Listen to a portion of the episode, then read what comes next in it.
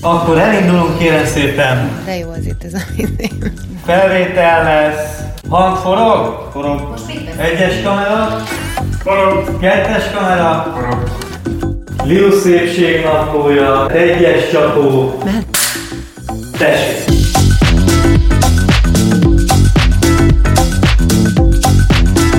A szépség benned van, de tenned kell érte, hogy észrevedd és mások is meglássák. A Rosszmannal közösen készített szépségnapló videókban megmutatjuk, ebben a podcastban pedig megbeszéljük, mit tehettek azért, hogy megtaláljátok magatokban a szépséget, és azt is elmeséljük, hogyan tudjátok mindezt másoknak is megmutatni.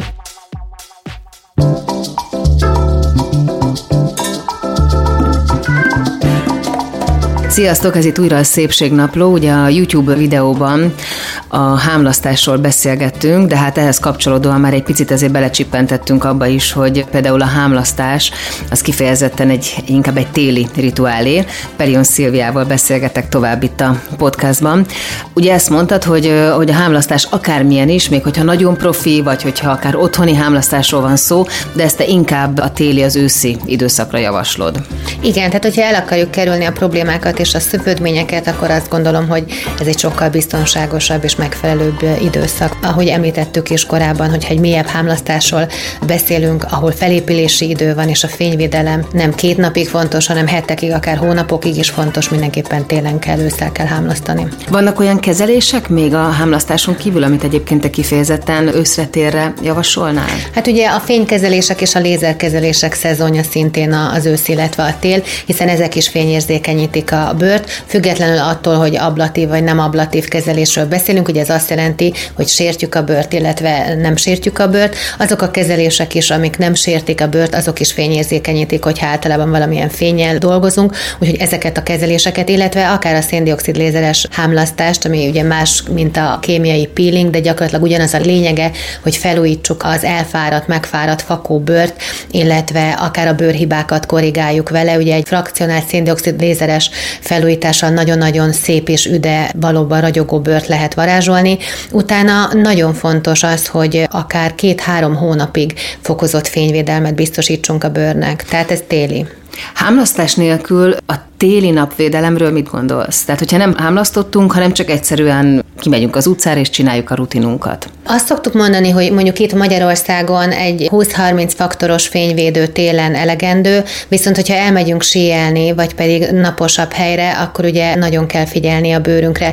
Én mindig azt szoktam figyelni a sífelvonon az osztrákoknál, hogy mennyire fénykásrosodott a bőrük az ott lakóknak, tehát sokkal jobban, mint akik a tengerparton laknak, ugyanis ki vannak téve a télnek, a téli hidegnek, illetve a külső környezeti tényezők viszontagságainak, plusz még ugye magasan a, a napsugárzás sokkal erősebb, tehát ilyen egészen mély, barázdált, cserzett, fakó, tágpórusú bőrük van, hogyha meg, megnézzük őket. Tehát nagyon fontos, hogy, hogy egész évben ajánljuk a fényvédőknek a, a használatát. Mondom, ilyenkor elegendő a kisebb faktorszám, de hogyha elutazunk, akkor ugyanúgy 50 faktorral kell védeni a bőrünket. A különböző bőrhibák azok máshogy viselkednek télen és nyáron? Arra gondolok, hogy például egy pattanásos bőr az máshogy viselkedik el a nyári napfényben, vagy a melegben, mint mondjuk a hidegben. Máshogy kell ápolni, vagy gondozni. Vagy például a rozacea, vagy például a hegek, tehát bármi.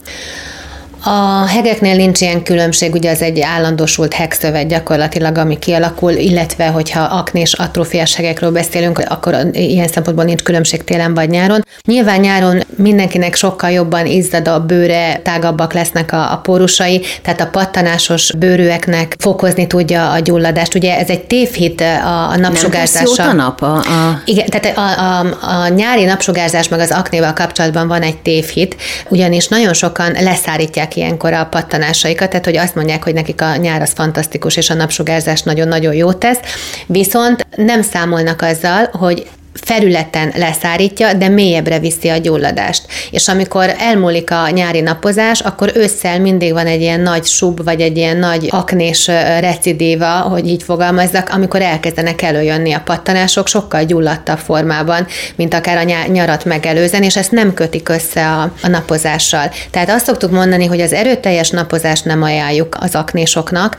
mert ez csak egy ilyen felületi elmaszkolja gyakorlatilag a tüneteket, hanem hogyha jó levegőn vannak, és van a napnak egy pici szárító hatása, azzal nincsen gond, de, de a kifejezett erős naposztatás az utána leszárítja, és utána jön a, a gyulladásos fázis, tehát nem tesz jót igazából. Nagyon sokan mondják, akiknek problémásabb a bőre, hogy azért is szeretik jobban a telet, mert hogy ott nem kell annyira fényvédő, mert hogy utálják felkenni még az aknés pattanásos bőrükre a fényvédőt is, mert attól azt érzik, hogy most már akkor teljesen eldugaszolja a bőrüket, és hogy gyakorlatilag így mintha nem kapna levegőt. Ezt nem csak azok mondják egyébként, akik aknésak, hanem nagyon sokan panaszkodnak arról, hogy a, fényvédők az egy külön nehéz réteg még a bőrükön, amit nehezen tolerálnak. Körbe kell nézni a piacon, és nagyon sok olyan könnyű habálagú készítmény is van, amit akár az aknésok is tudnak használni, illetve ezt mondtuk is az elején, hogyha most egy téli napon reggel fölkelünk, elmegyünk dolgozni, hát különösebben nem ér minket a nap, akkor akár a, a make-upban lévő fényvédő, vagy pedig egy BB krém, vagy egy CC krémnek a 20 spf az télen gyakorlatilag elegendő. Akkor az is egy tévhit, vagy legalábbis egy, egy rossz információ, hogy akinek akné és pattanásos a bőre, az akkor szépen télen kezdjen el szoláriumba járni, mert megkapja azt a jó kis szárítást, amit nyáron a naptól, de ugye télen egyáltalán nem. Hát ugye mi nagyon nem szeretjük a szoláriumot, kevésbé, mint a napot, azt kell, hogy mondjam. A szoláriumban csak UVA van. Ez azt jelenti, hogy amikor napozunk, akkor ott van az UVA is, meg az UVB is, tehát az UVB az legalább termeli a D-vitamint, illetve az ultraviola B sugárzása az, ami felel a, a bőrnek a tartós barnaságáért. Hogyha valakinek tartósan barna a bőre, akkor az már a következő napsugarak ellen úgymond tud védeni, tehát védi a bőrt. Ezt a hamis érzetet kelti gyakorlatilag a szolárium, ugyanis az ultraviola A az egy gyors leégést és egy, egy gyors barnulást fog okozni, amivel a bőr utána nem tud védekezni, ez az egyik, a másik nincs semmilyen D-vitamin termelés, borzasztóan roncsolja a kollagén és az elasztikus rostokat, és hogy amit a pattanásra kérdeztél, igen, tehát itt is megvan ez a felületi szárító hatás, és utána általában sokkal gyulladtabb, mélyebben lévő göbök fognak kialakulni, tehát ez nem egy adekvát terápia az aknéban. A bioszolárium az olyan, mint az egészséges cigi? Hogy nincs. Igen, tehát a, a, azt kell mondjam, hogy a, a dermatológiai társulat állásfoglalása szerint nincsen egészséges szolárium. Azért, mert itt azért tudod, hogy megy az ember a városba, és nagyon könnyű beleesni ebbe a csapdába. Én mondjuk nem járok, mert nagyon régóta nekem ezt az anyukám egészen fiatalon elmondta, hogy szolárimba nem megyünk, valahonnan ezt ő már akkor tudta, és én soha az életemben nem mentem maximum 18-19 évesen egyszer-kétszer, de hogy én még a mai napig látom, hogy olyanok is, akik viszonylag egyébként tudatosak a bőrápolásukkal, ezzel a mondással, hogy ez egy bioszolárium, meg kell a D-vitamin, tehát hogy e- ezzel abszolút legitimizálják azt, hogy igen, ez tök jó és kell. Igen, de hát ugye eleve a hamisság ott van, hogy az ultraviola A-nak a hatására nem fog D-vitamin termelődni. Tehát ezt ugyanúgy tablettában be kell vinni gyakorlatilag a, a szervezetbe, és egyébként ezt mindenképpen ajánljuk is szinte, hogy egész évben D-vitamint kell szedni, talán kivéve azokat a nagyon erős nyári hónapokat, mert az egész populáció D-vitamin hiányos itt Magyarországon.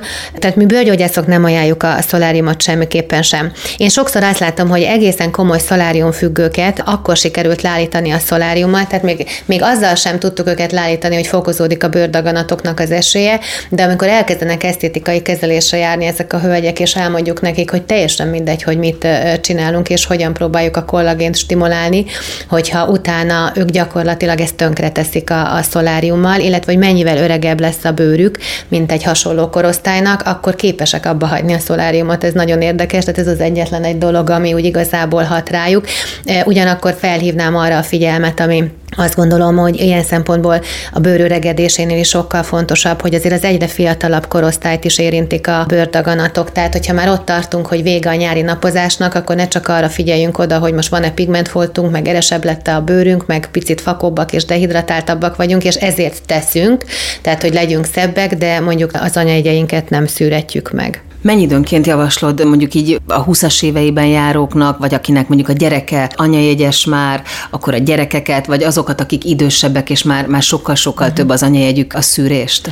Normál esetben azt szoktuk mondani, hogy évente egy anyajegy szűrés ajánlott mindenkinek. Hogyha valaki eljön egy anyajegy szűrésre, akkor nem csak azt mondjuk el neki, hogy aktuálisan van-e olyan anyajegye, amelyik szabálytalan, vagy esetleg el kell távolítani, hanem azt is, hogy ő milyen rizikócsoportba tartozik, akár a genetikája alapján, a családi anamnézis alapján, alapján, illetve az alapján, hogy egyáltalán mit látunk a, a bőrén. Hogyha ő egy magasabb rizikócsoportba tartozik, tehát mondjuk nagyon-nagyon sok anyajegye van, és ezek az anyajegyek szabálytalanok, akkor akár három-hat havonta is kérhetjük az ellenőrzését a paciensnek. Hogyha egy gyereket elhoznak, ugye sok szülő, aki jár szűrésre, elhozta a gyerekek, el szokta hozni a gyerekeit, ott is megmondjuk, hogy igen, az éves szűrésre hozzák kell magukkal a gyerekeket. Ha esetleg látunk olyan speciális anyajegyet, ami gyerekkorban elő szokott fordulni, és később akár az eltávolítását is szoktuk javasolni, akkor ott is van, hogy gyakrabban kérjük a vizsgálatot, tehát ez mindig egyére szabott. Az időseknél pedig pontosan arról van szó, hogy annyi egyéb növedék van már a bőrön, akár a naptól, akár a kortól,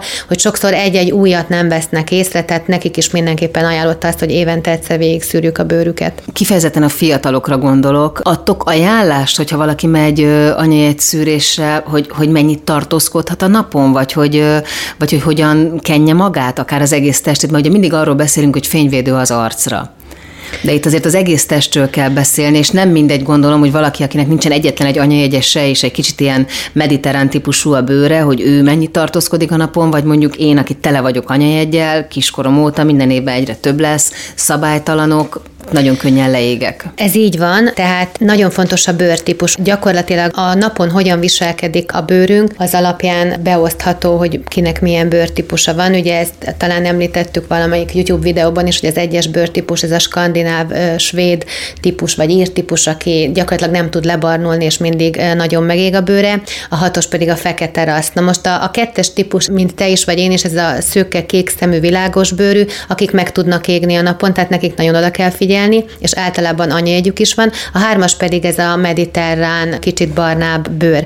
Na most ugye azt látjuk a, a bőrgyógyászatban, hogy van olyan, amikor valakinek egy darab anyajegye sincsen, és szinte teljesen szép hármas bőrtípusa van, jól viselkedik a bőre a napon is, és mégis kialakul nála bőrdaganat, tehát hogy minden elő tud fordulni, ezért, tehát ez egy hamis Aha. biztonságérzet, hogy azért, mert nekem barnább a bőröm, és, és jobban viselkedik a napon, akkor nekem nem kell fényvédelmet biztosítani biztosítanom. Tehát hogy ugyanúgy nekik is figyelni kell a fényvédelemre, legfeljebb előbb jutnak el odáig, hogy mondjuk ha valakinek már jó barna a bőre, akkor lehet, hogy elég az 50 helyett egy 30 faktorossal vagy egy 25 faktorossal kenni a bőrét. Szinte bőrtípustól függetlenül a bőr melegben másfajta törődést igényel, mint nagyon hidegben. Ugye ráadásul most azért már ilyen extrém hidegekről, meg melegekről beszélünk, tehát hogy nyáron kimegyünk, tényleg olyan UV-sugárzás van, amiről soha nem is hallottak még a nagymamáink, olyan extrém melegek vannak, olyan páratartalommal, ami, ami még mondjuk 30-40 éve nem volt, és ugyanez vonatkozik a hidegre, hogy az ember így egyik nap egyszer csak kimegy a tavaszból, vagy az őszből, amikor azt gondolja, hogy hú, még milyen jó idő volt tegnap előtt,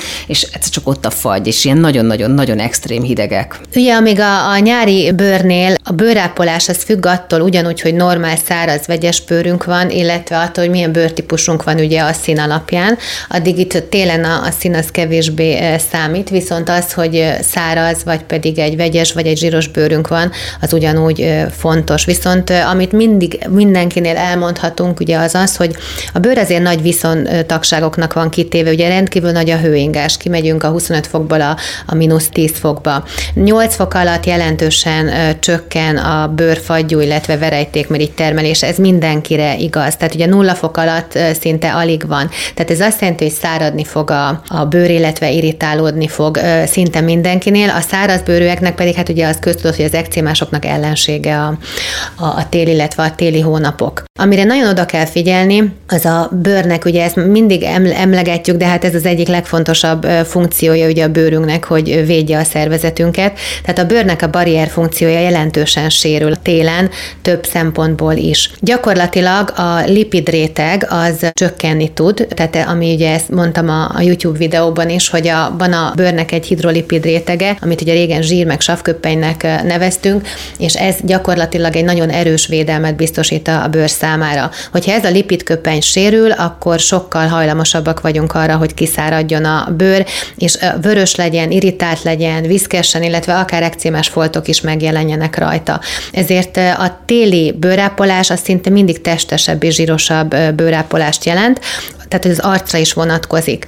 Akinek eleve van egy zsíros miteszteres bőre, ott nem azt mondjam, hogy kezdj el kenni fókazsírral. Fókazsírral, így van. Viszont például nulla fok alatt azt ugye tapasztaljuk, hogy akár az éjszakai sokkal testesebb és zsírosabb krémünket szívesen használjuk nappalra. Vagy például ugye amikor a gyerekeket kiviszik a hidegbe, ugye lehet látni, hogy utána akár fél óráig vagy egy óráig is szinte megfagy az arcuk, és egy ilyen kis fagydaganatszerű, ilyen kis piros folt alakul Nem is tudom ki. soha eldönteni, hogy hány fok alatt ne vigyen már ki a picit, mert hogy... Hát ki lehet vinni, csak jól fel kell őket Persze, nagyon felöltöztetem, csak őket, hogy az arca meg, De hogy azt szoktuk javasolni, hogy, hogy mielőtt kivisszük őket a hidegre, már akkor is kenjük be valamilyen zsíros krémmel, védőkrémmel az arcukat, hogy Mivel ne tudja a, hideg... a gyerekek arcát, mielőtt kivisszük őket? Én a gyerekeknek mindig speciális dermokozmetikumokat Aha. szoktam javasolni. Ezekben általában ceramid, seavaj, karittévaj, ugye az ugyanaz, különböző olajokat találhatunk, amik védik a, a bőrüket. Egy jó testápolót, ha megnézzünk egy téli jó testápolót,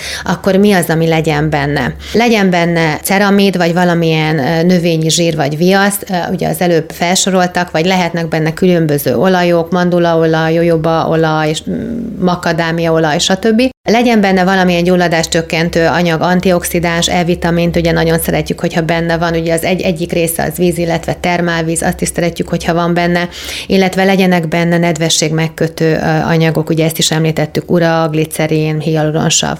Tehát ezt tartalmazza egy jó testápoló. Ugyanakkor, akinek érzékeny a bőre, ott a fürdésnél is kell már figyelni. Tehát ugye ez a másik, a, a fürdés, illetve a, a tisztálkodás télen. Tehát sokszor még a, a, akiknek hajlama van, mégis fürdenek, és ilyen forró zuhanyokat, meg fürdővizet veszünk, ami hát valljuk be őszintén, hogy nagyon jól esik egy, egy hideg téli nap után, viszont ez nagyon-nagyon kiszárítja a bőrt. Tehát Ezek vannak olyan tusfürdők. Fürdőkrémek azok jók. Vannak olyan fürdőkrémek, és vannak olyan tusfürdők, vagy tusgélkrémek, amik már szintén tartalmaznak hidratáló anyagokat, és gyakorlatilag miközben ugye tisztálkodunk, már zsírozzák vissza a bőrünket. Tehát ezekben is lehet se a vaj, lehet benne glicerin, tehát hogy érdemes erre odafigyelni. Az egyik fontos az, hogy ilyenkor télen gyakorlatilag gyors langyos zuhanyzást szoktunk javasolni, vagy hát egy, egy rövid fürdőt szoktunk javasolni, hogyha a bőrünk nem ekcémás, tehát nincsen vele konkrétan probléma. Ha ekcémás, akkor azt meg kell kezelni, és rendbe kell hozni. Utána, hogyha szeretne fürdeni, nyilván az ekcémás kisgyerek is megpancsolni egyet télen, akkor azt lehet, de olajat kell a, a vizébe önteni. Ez akár, hogyha nincs otthon semmi, lehet egy olívaolaj is, uh-huh. illetve vannak kifejezetten olyan olajok, amik fürdőolajok, amik, amiket ha belöntünk a vízbe, akkor védik a gyerekeket, és amit abszolút kerüljünk el, ezek az illatos fürdők, amik ugye habosítanak, uh-huh. ezek olyan felületaktív anyagokat tartalmaznak, illetve ezek a habosító anyagok is egyértelműen kiszárítják a bőrt, illetve illatanyagokat tartalmaznak, amik allergizálhatnak, tehát ezek nem, nem jók az érzékeny bőrűeknek. Az ekcémáról beszéltél Igen. már többször, és én egyre több barátnőmnél tapasztalom, és nekem is nagyon fura, hogy, hogy kijött a terhesség alatt az ekcéma.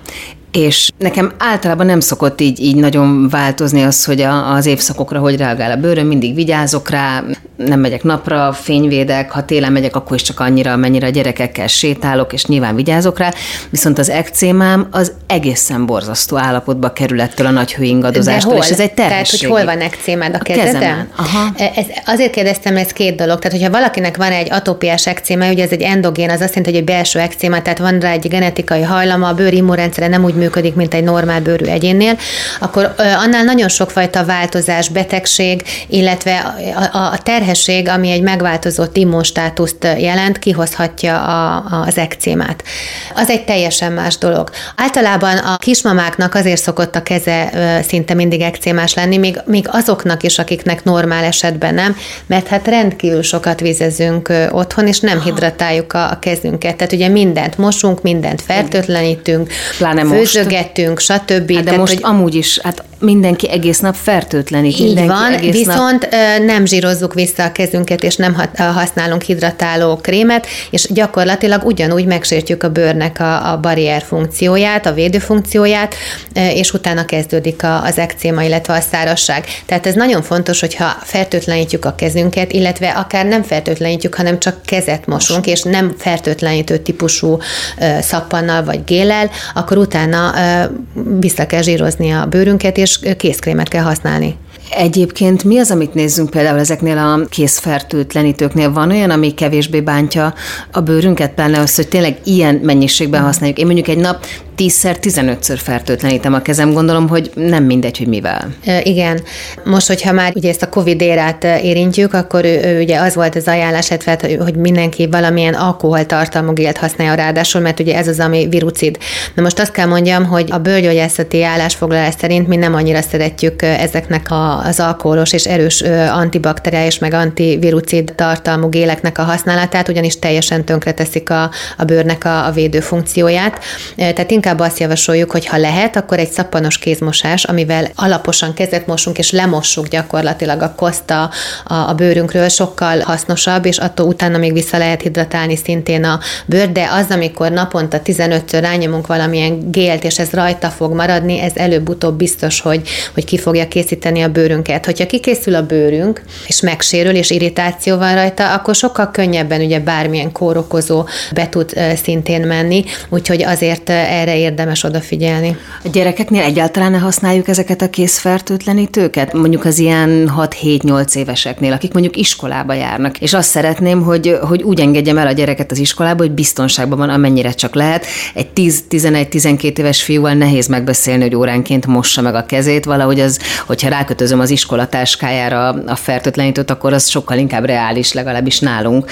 De hogy közben meg nagyon félek tőle, mert pont most a napokban láttam, hogy így, így kicsit elkezdett meglepni meglepedezni, pedig hát még egy gyerek. Én azt gondolom, hogy amit a szülő tud tenni ebben az esetben, hiszen ugye az iskolákba ki vannak helyezve ezek a különböző gélek, amiben igazából nincs nagyon beleszólásunk, hogy most ez milyen típusú, hát az van, ami éppen van, hogy azt tudjuk tenni, hogy otthon figyelünk a bőrápolására, hogy visszahidratáljuk a kezét, zsírozzuk a kezét, használunk készkrémet, vagy akár egy jó minőségű, szintén ilyen ekcémes bőre kifejlesztett testápolót, és otthon már nem. Tehát a géleket én azt mondom, hogy akkor használjuk, amikor nincsen igazából más lehetőség lehetőségünk, nem tudunk kezet mosni, autóban utazunk, stb. bekenjük a, a kezünket, de utána is ahogy lehet távolítsuk azt Vagy el, és mossuk le. amikor kijövök, így akkor van, azonnal bekenem. Van, van. Még arra hogy nekem valami tippet létszi, hogy amikor este van egy órám, vagy van másfél órám, amikor csak így olvasgatok, vagy sorozatot nézek, hogyan tudom minél jobban visszaápolni a kezemet. Nem csak krémet kérdezek, vagy olajat, vagy bármit, hanem mondjuk ami akár a pigmentfoltokra is jó, tehát ami egy kicsit ilyen komplexebb. Tehát, hogy van otthon egy órám, van kesztyűm is, amit fel tudok venni, de mit rakjak alá? Ugye a kesztyű az akkor jó elsősorban, ugye, hogy a hatóanyag mélyebben bemenjen a bőrbe, de egy sima cérna kesztyűt, hogyha ráhúzunk, az nem jó, mert fel fogja szívni a hatóanyagokat. Tehát, hogyha azt akarom, hogy a bőrbe mélyebben bemenjenek a hatóanyagok, akkor általában ugye valamilyen celofánszerű... Ezt a vékony műanyag kesztyű. Így van, szoktam. így van, és akkor jobban be tud menni. Hogyha a pigmentfoltokat is akarjuk ápolni, akkor olyan hatóanyagokat kell tartalmaznia, amik ugye fehérítik a bőrt, ilyen lehet a, a koiksav, ilyen lehet az arbutinsav, ilyen lehet a, a glikolsav, gyakorlatilag, tehát valamilyen savtartalmú Az nem szárítja tovább? Hogyha utána meghidratáljuk, akkor nem. Ugye a savaknak a használatán nagyon, nagyon fontos az, hogy milyen gyakran tesszük meg. Napi szinten egyszer vagy kétszer, ezt nyilván nem szoktuk javasolni, de én azt gondolom, hogy a kézzel lévő pigmentfoltok, amik a korral megjelennek, azok általában nem szoktak elmúlni az otthoni bőrápolásra, tehát azt szinte mindig valamilyen orvosesztétikai kezeléssel tudjuk eltüntetni. Ez milyen fura már nem, hogy egy bőrről szóló beszélgetésnek már kell, hogy legyen egy része, ami 2020-hoz igazodik hogy a COVID kapcsán ez a sok kéztisztítás, a fertőtlenítés, akár a gyerekeknél is, hogy ez lett a valóság, hogy ez, ez egyszerűen hozzátartozik már az életünkhöz, és nagyon fontos, hogy beszéljünk is róla. Úgyhogy köszi szépen. Még nagyon sok minden van, ami, amit egyébként csak, csak ennek a témának a kapcsán meg tudnánk beszélni, de hát természetesen van még podcastunk, úgyhogy ott majd még kaphatok ezzel kapcsolatban nagyon-nagyon jó kis tippeket. A másik podcastban beszélünk a maszk hordásról, tehát hogy például a bőrre hogyan hat az, hogy gyakorlatilag szinte már egész nap rajtunk van az arcmaszk. Szilvi, köszi szépen! Én is köszönöm.